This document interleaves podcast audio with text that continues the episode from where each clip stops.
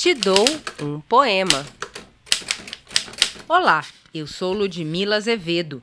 Este é o nono episódio da segunda temporada de Te Dou um Poema, um podcast que faz a ponte entre o momento em que estamos vivendo e a poesia de todos os tempos.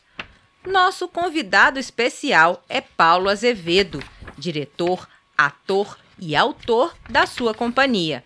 Além disso, ele é jornalista e comanda o podcast Alma Masculina, que vale muito a pena favoritar. Paulo nos brinda como uma das mais importantes obras da literatura alemã da primeira metade do século XX, de Rilke, que a poética inconfundível dele, que é o autor do emblemático Cartas a um Jovem Poeta, um dos meus livros de cabeceira, invada os seus dias. Como se devotava a ele, amava.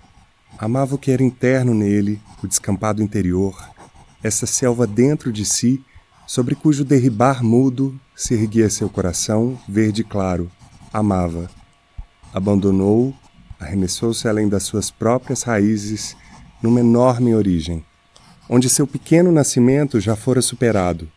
Amante, teve seu descenso num sangue mais velho, nas ravinas, onde jazia o que era medonho, ainda encorpado com os pais. E tudo que era terrível o conhecia, lampejava parecia informado. Sim, o que era horrível sorria. Raramente você sorriu tão ternamente, mãe. Como ele não o amaria, pois se sorriu para ele. Ele o amava antes de ti, pois ainda então, enquanto carregavas, foi dissolvido na água que fez que está brotando resplandecer. Entende, não amamos como fazem as flores num único ano.